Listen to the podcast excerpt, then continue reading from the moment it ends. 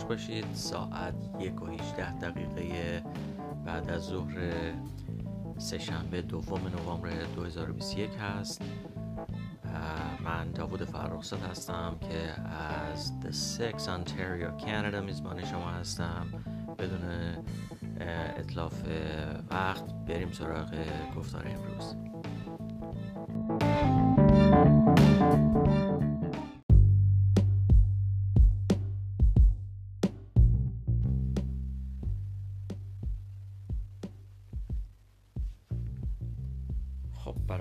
گفتار امروز سه تا واژه رو برگزیدم. البته این سه واژه موردی که می‌خوام صحبت بکنم راجبش از نظر تلفظ تو یک طبقه تو یک گروه دسته بندی میشن و فقط سه تا واژه متفاوت هستن. اما مشکلی رو که می‌خوام راجبش صحبت بکنم مشکل یکسانی هست در موردشون. بریم ببینیم چی هستش. چند سالی هستش که میشنویم از افراد از واژه انگلیسی استفاده می‌کنن که این واژه آفیشیال هست. یعنی به جای اینکه بگن رسمی حالا دیگه مد شده میگن آفیشیال. این آفیشیاله. و خب این در این حالی که خیلی قشنگ به نظر می‌رسه خیلی انگلیسی به گوش نمی‌رسه به نظر هم نمی‌رسه. چرا؟ به دلیل اینکه تلفظ این واژه در زبان انگلیسی شیال در انتهاش نیست. من این رو تلفظ می‌کنم و بعد ببینیم که ما چجور این رو تلفظ می‌کنیم و چطور میشه به درستی تلفظش کرد. تلفظ این واژه در زبان انگلیسی به طور استاندارد و نرمال official official. البته تلفظ های دیگری هم داریم مثل official ولی اون چیزی که من در ابتدا گفتم تلفظ استاندارد official هست. اگه دقت کرده باشین من میگم official شل. پس شیال تلفظ من نمی کنم اما اون چیزی که ما میگیم البته برخی از ما و خب مایه فخر فروشی هم هست برامون. فکر می‌کنیم خیلی داریم کلمه آنچنانی رو استفاده می‌کنیم. شیال آفیشیال که درست نیست. حتی اگر ما بخوایم مثلا در فرانسه بگیم سیال هستش سیال. یا اگر مثلا چه می‌دونم مثلا در ایتالیا بشه آفیتسیال. ممکنه باشه. اگر درست تلفظ کرده باشم حالا فقط می‌خوام یک ایده ای بدم. ولی در زبان انگلیسی به این شکل تلفظ میشه. Official شل بذارید ببینیم سپلینگ این واژه چیه. O F F I C I A L. O F F I C I A L. خب این C I A L درسته که ما می نویسیم C I A L سیال ولی همونطور که من ده ها بار شاید حالا تذکر دادم و این رو عنوان کردم که در زبان انگلیسی زیاد به spelling کلمات نمیشه اعتماد کرد یعنی اینکه تلفظ مطابق spelling نیست. در زبان انگلیسی بیشتر باید به, به جای اینکه به چشممون اعتماد بکنیم از البته از نظر تلفظ منظورم باید بیشتر به گوشمون اتکا بکنیم و البته از منبع درست از منبع قابل اعتماد از منبع بسیار صحیح بشنویم و البته گوش درستی هم داشته باشیم. چون خیلی ها حتی از منبع درست هم که میشنون فکر می‌کنن درست میشنون. و اما تو ذهن و کله خودشون دارن به همون شکلی که خودشون ادا می‌کنن این رو ادا می‌کنن. پس هم باید از منبع درست این رو شنید و هم اینکه درست شنید. یعنی ما باید یاد بگیریم که درست هم گوش بدیم. نه اون چیزی که خودمون همینجوری تا به حال تو ذهنمون بوده و همچنان وقتی هم که درست رو میشنویم باز در نهایت تطبیقش میدیم به اون چیزی که خودمون به طور معمول ادا می‌کنیم. پس هم درست شنیدن و هم از منبع درست دریافت کردن اطلاعات بسیار مهمه در امر زبان آموزی. خب بگذاریم. پس آنچه که ما می‌گوییم آفیشیال آنچه که آنان می‌گویند official شل و آنچه که می‌توان گفت. اگر بخوایم استفاده بکنیم از این واژه official official شیال هم طولانی تره و هم غلط. خب واژه دیگه آنچه که ما می‌گوییم. اسپشیال. اسپشیال. اگه دقت بکنین این هم از همون گروه آفیشیاله. اسپشیال. خب بذارید سپل کنیم این واژه رو. S P E C I A L. S P E C I A L. خب special. آنچه آنان می‌گوین special. special. شل C I A L شیال نیست در انگلیسی ما اصلا چیزی نداریم این به این شکل شیال شل شل شل هم نیست شل شل special. Official. خب پس آنچه ما می‌گوییم اسپشیال آنچه آنان می‌گویند special. آنچه می‌توان گفت special special. واژه بعدی باز از همین آرزه رنج می‌بره تلفظش کامرشیال کامرشیال بعضیا من شنیدم که برای اینکه کلاس بذارن به جای اینکه بگن مثلا تجاریه میگن کامرشیاله حالا چه مقامات رسمی چه آدمای عادی. به هر حال دیگه جوری شده که کلمه انگلیسی استفاده کردن. حتی من می‌بینم که کلمه انگلیسی رو به فارسی می نویسن یعنی با الف فارسی می نویسن که واقعا حالا من چون زیاد در ایران نیستم و خب چند سالی نبودم واقعا گهگاهی مشکل پیدا می‌کنم با خوندن اینا. چون, چون تو ذهنم این کلمه فارسیه بعد فکر می‌کنم من اصلا بلد نیستم این رو.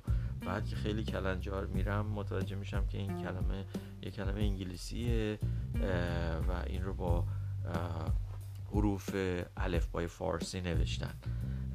که خیلی جالب نیستش واقعا. بگذاریم. پس کامرشیال هم من سپلش می‌کنم C O M M E R C I A L. C O M M E R C I A L. Commercial. Com commercial. Commercial. شل commercial.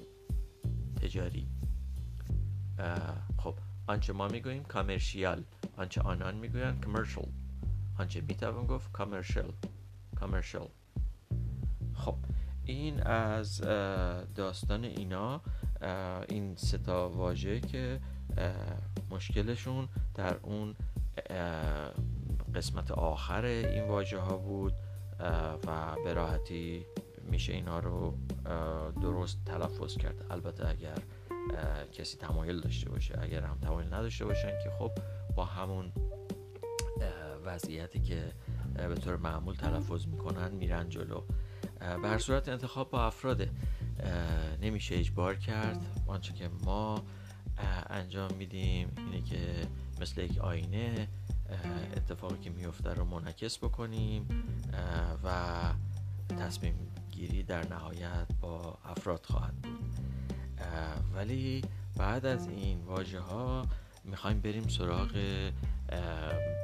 بحث پیشوندها و پسوندها.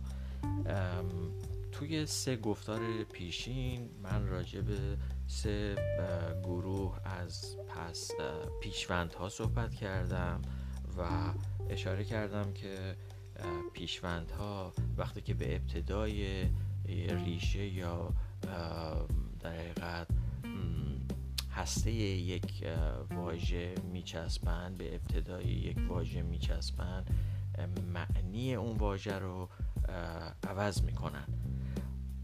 و خب یه سه گفتاری داشتیم یه تعداد پیشمندی رو من مثال آوردم واژگانی رو مثال آوردم که در حقیقت ببینیم که چجوری اینا تغییر معنا ایجاد می‌کنن و چجوری پیشوندها و پسوندها و میانوندها و به طور کلی وندها کمک می‌کنن به ما که بتونیم در گسترش و اقنای دایره واژگانی خودمون راحتتر عمل بکنیم موثرتر عمل بکنیم اصولیتر عمل بکنیم و مجبور نباشیم که واژگان رو به صورت واحد تک تک هی واژه واژه واژه حفظ بکنیم. چون حفظ کردن آدم که نمی‌تونه هزاران هزار واژه وجود داره در هر زبانی و در زبان انگلیسی خب یک زبان بسیار قوی هستش یک زبان بسیار انعطاف پذیریه و برای تقریبا هر چیزی که شما بخواین تصورش رو بکنین واژه داره و واژه تولید می‌کنه.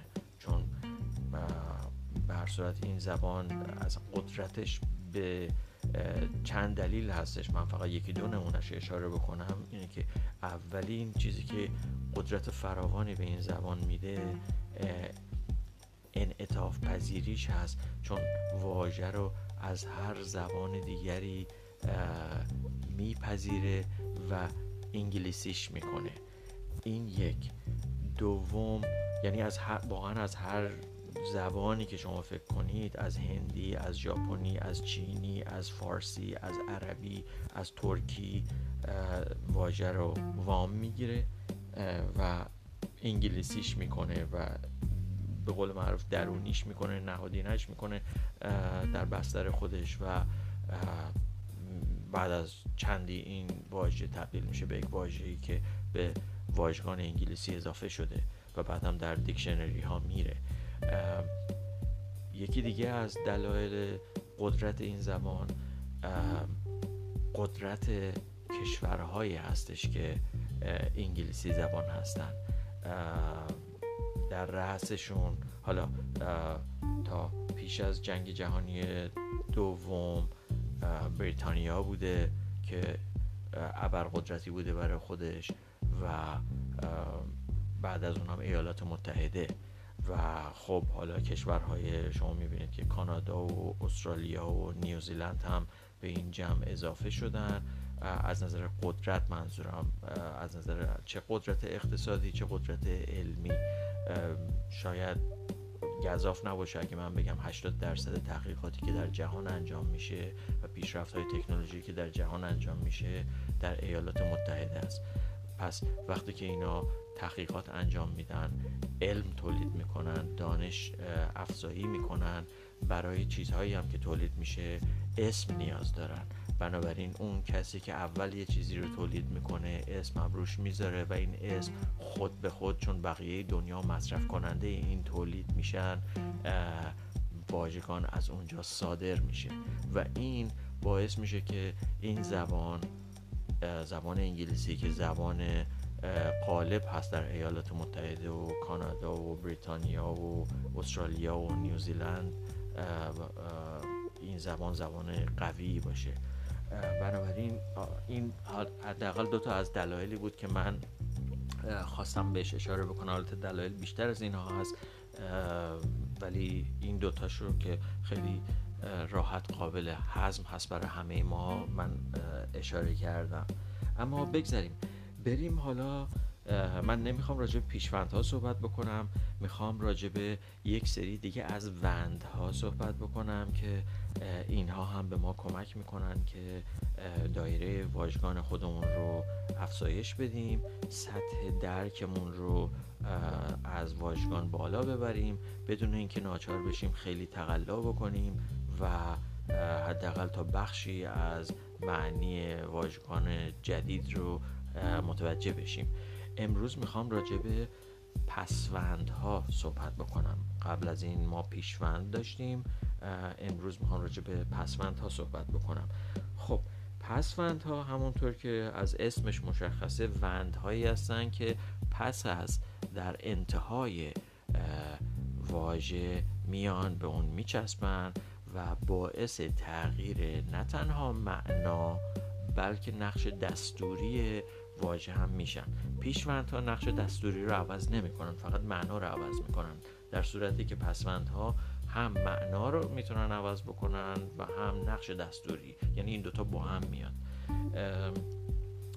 خب مثلا وقتی میگم نقش دستوری در انگلیسی اینو میگم part of speech.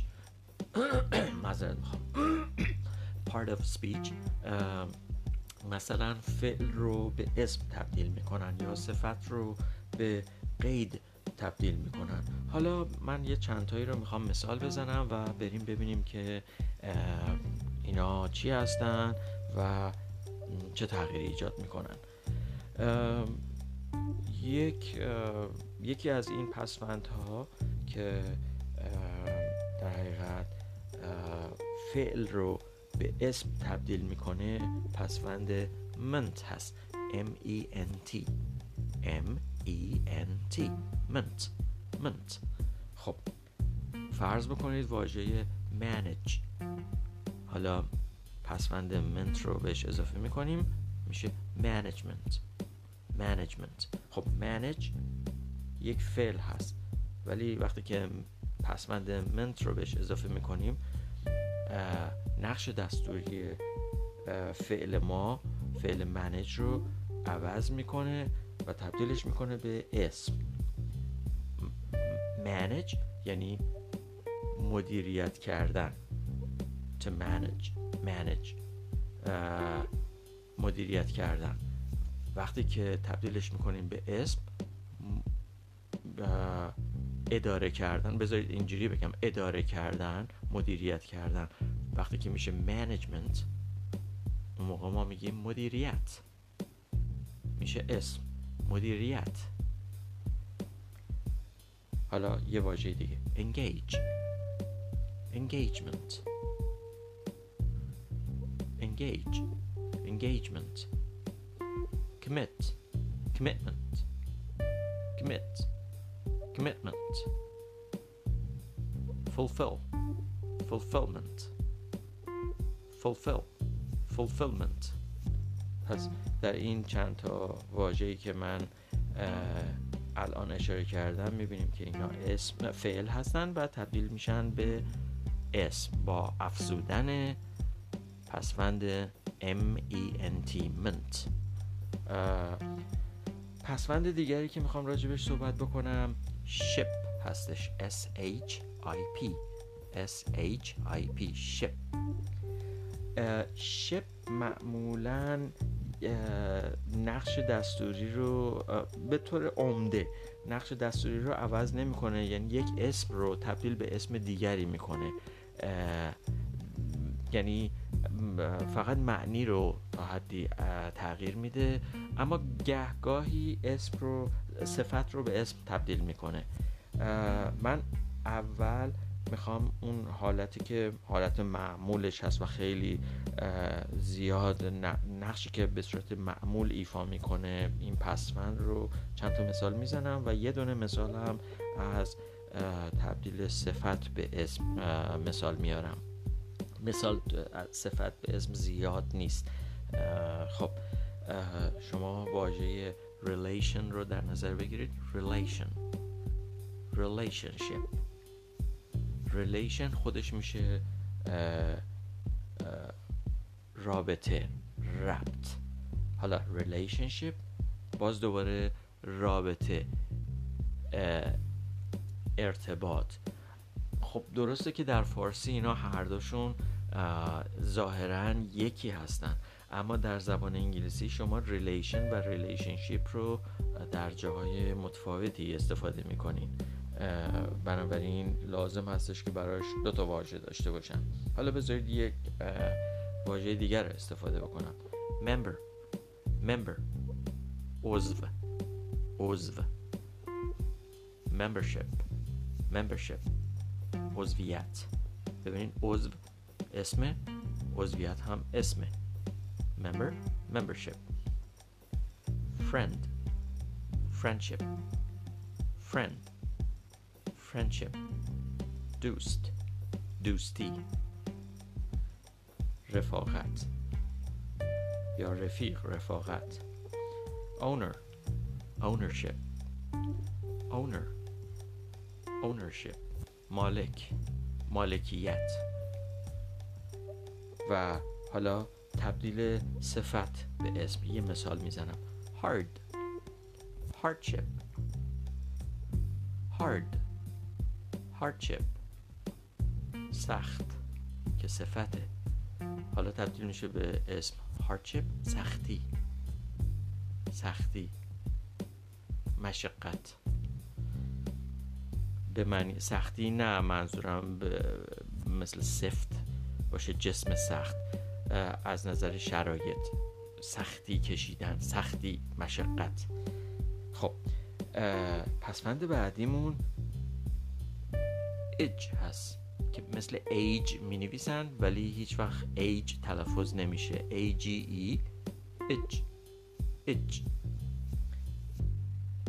این هم اسم رو به یک اسم دیگه تبدیل می‌کنه.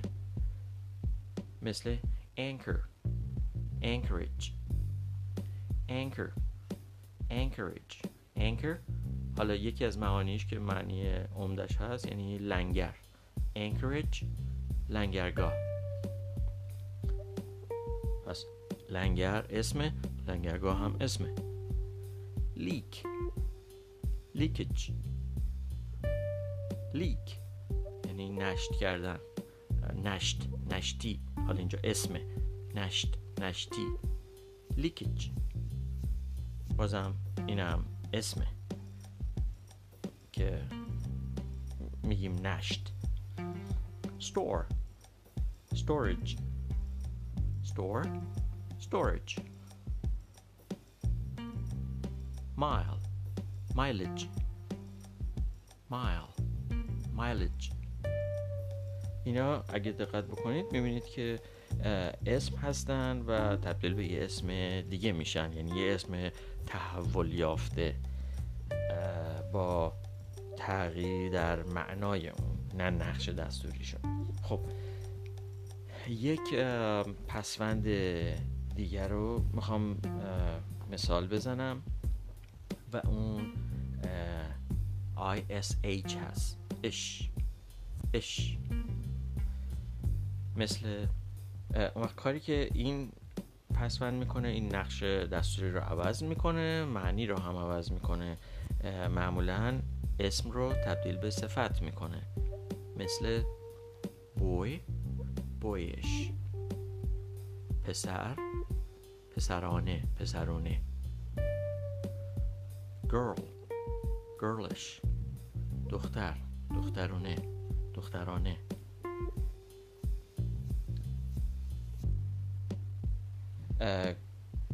گاهی اوقات صفت رو هم به صفت تبدیل می‌کنه. مثلا long longish long longish خب long یه صفته یعنی طولانی دراز.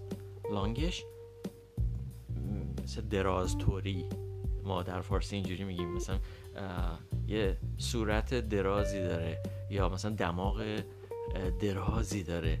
خب می‌تونیم بگیم وقتی یه همچین چیزی میگیم he has a long nose یا he has a long face. ولی اگه بخوام بگیم یه صورت همچین درازتوری داره یه دماغ درازتوری داره he has a longish nose. He has a longish face. یا مثلا brown brownish. Brown خب رنگه. هم اسم هم می‌تونه صفت باشه. یعنی قهوه‌ای. درسته؟ قهوه‌ای هم می‌تونه اسم باشه هم صفت باشه. حالا براون براونش یعنی قهوه‌ای طوری. نزدیک به قهوه‌ای. قهوه‌ای وار. یعنی چه می‌دونم؟ دیگه خودتون بهتر می‌تونید ترجمه کنید. red reddish. red خب هم اسم هم صفت reddish. قرمز طوری. به قرمزی می‌زنه. مثلا یه همچین چیزی. It is sort of reddish. همچین قرمز طوریه به قرمزی می‌زنه. یا مثلا حالا اینجا باز مثلا میگیم 7 عدد هفت 7 7ish 8 8ish 9 9ish I'll see you um, around 9 I'll see you 9ish یعنی هول هوش 9 هول هوش 7 هول هوش 8 هول هوش 10 حالا هر چیز. این کافیه بذارید کنار اون عدد اش یعنی هول هوش نزدیکای child. Childish. خب اینجا child اسم childish تبدیل میشه به صفت. بچه. بچگانه. و حالا باز مثال های دیگه ای از تبدیل اسم به صفت. English. English. که English در حقیقت angle شما دارید و بعد ISH ish. Angle ish. Angle یعنی چی؟ angle منظور انگلو ساکسون هست. یعنی آنگلو ساکسون ها وقتی میگید English اینو تبدیلش می‌کنید به یک صفت. آنچه که مرتبط است به انگلو ساکسون ها یا British خب Brit یعنی Britain بریتانیا Britain بریتانیا بریتش بریتانیایی یا انگلیش انگلیسی انگلیس انگلیسی درسته؟ خب بریتانیا بریتانیایی سکارش سکارش خب سکاتلند سکارش سکاتلند میشه اسکاتلند Scottish آنچه که مربوط به اسکات ها هست اسکاتلندی ها هست اسکاتلندی. Irish Irish خب ایرلندی یعنی Ire ایرلند ایرلند و ish تبدیلش می‌کنه به یک صفت ایرلندی Ire Irish Irish خب من فکر می‌کنم دیگه این توضیحات کافی هست در ارتباط با این یکی دو تا دو سه تا پسوندی که راجبشون صحبت کردم همونطور که قبلا گفتم و می‌خوام باز هم تاکید بکنم به جای حفظ کردن واژگان به صورت تک تک که معمولا هم کمک زیادی نمی‌کنه به دلیل اینکه ما وقتی که یک واژه رو یاد می‌گیریم از نظر خودمون فکر می‌کنیم که یاد گرفتیم فقط رفتیم معناش حفظ کردیم در زبان انگلیسی هر واژه حتی ما مثلا واژه هایی داریم که ده ها معنی دارن. واقعا بیش از سی تا معنی می‌تونن پیدا بکنن. بستگی به جمله داره که درش استفاده میشه به اون موقعیتی که درش استفاده میشه یا شکلی از این واژه که داره استفاده میشه در جمله یا حروف اضافه ای که این واژه با اون حروف اضافه داره استفاده میشه. فاکتورهای متفاوتی هستن که باعث میشن که معنی واژه در حقیقت متحول بشه دگرگون بشه. و اینها چیزایی هستش که وقتی فردی میره یه واژه رو حفظ می‌کنه مثلا فرند دوست.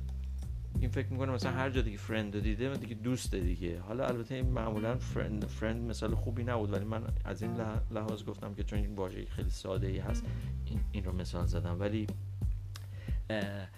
friend ممکنه در جاهای مختلف معانی مختلف داشته باشه ولی من فقط رفتم توی دیکشنری معنی دوست رو چک کردم. البته تو حالا دیکشنری یا مثلا تو این چه می‌دونم این لیست هایی هستش که واژگان رو لیست می‌کنن و یه معنی هم روبروش نوشتن یا چهار تا معنی مثلا نوشتن. اما من نمی‌دونم که از این چهار تا معنی این دوست الان کدوم یکی از اینا هست؟ کدوم من باید یاد بگیرم؟ آیا چهار تا رو باید یاد بگیرم؟ خیلی خوب چهار تا رو معنیش هم یاد گرفتم.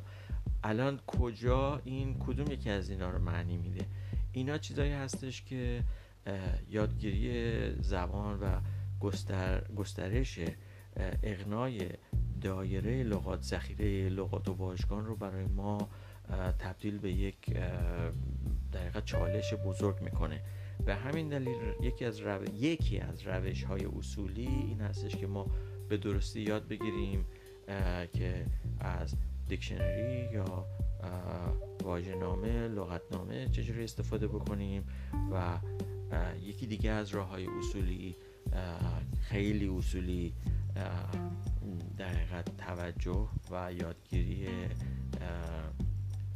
وند ها هست که عبارتند از پیشوند میانوند و پسوند ها این نکاتی بود که من فکر کردم باید دوباره و دوباره تاکید بکنم سعی کنیم به این مسئله توجه بکنیم و از روش های سطحی ممکنه روش های سطحی تا حدی سریع باشن اما هیچ وقت ریشه ای نیستن و در دراز مدت دچار مشکل می‌کنن ما رو و فهم ما رو در حقیقت دچار اختلال می‌کنن در زبان مورد نظرم حالا این می‌خواد انگلیسی باشه می‌خواد هر زبان دیگه باشه. و فکر می‌کنم دیگه حالا کفایت می‌کنه این همه صحبت کردن راجع به این. اما واقعا اهمیت داره و من خسته نمیشم از تکرار این مسئله.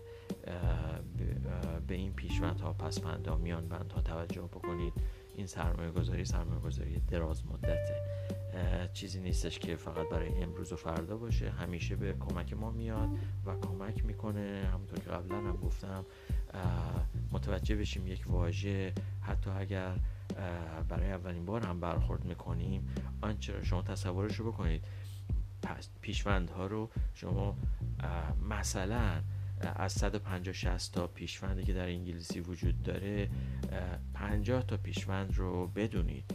از تعداد زیادی مثلا حالا پسوندها کمتر از پیشوند ها فکر می‌کنم باشن یه تعدادی پسوند هم بلد باشین. خب شما اینجا هم نه تنها کمک می‌کنید که بخشی شاید حدود 50 درصد معنی این واژه حتی اگر واژه کاملا جدید باشه متوجه بشین بلکه نقش دستوریش هم متوجه میشین می‌دونید این فعل صفت قید چی هست و این خیلی کمک می‌کنه. حالا این رو بذارید در وسط اون جمله با توجه به کلمات و واژگان اطراف و پس و پیشش می‌تونید خیلی راحتتر متوجه بشید که این کلمه حدودا چه معنایی می‌تونه داشته باشه.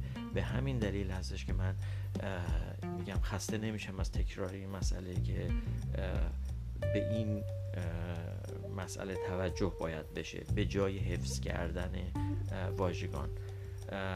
خب دیگه فکر می‌کنم کفایت می‌کنه برای امروز و بریم ببینیم که در آینده چه نکاتی هستش که راجبش صحبت بکنیم. فعلا.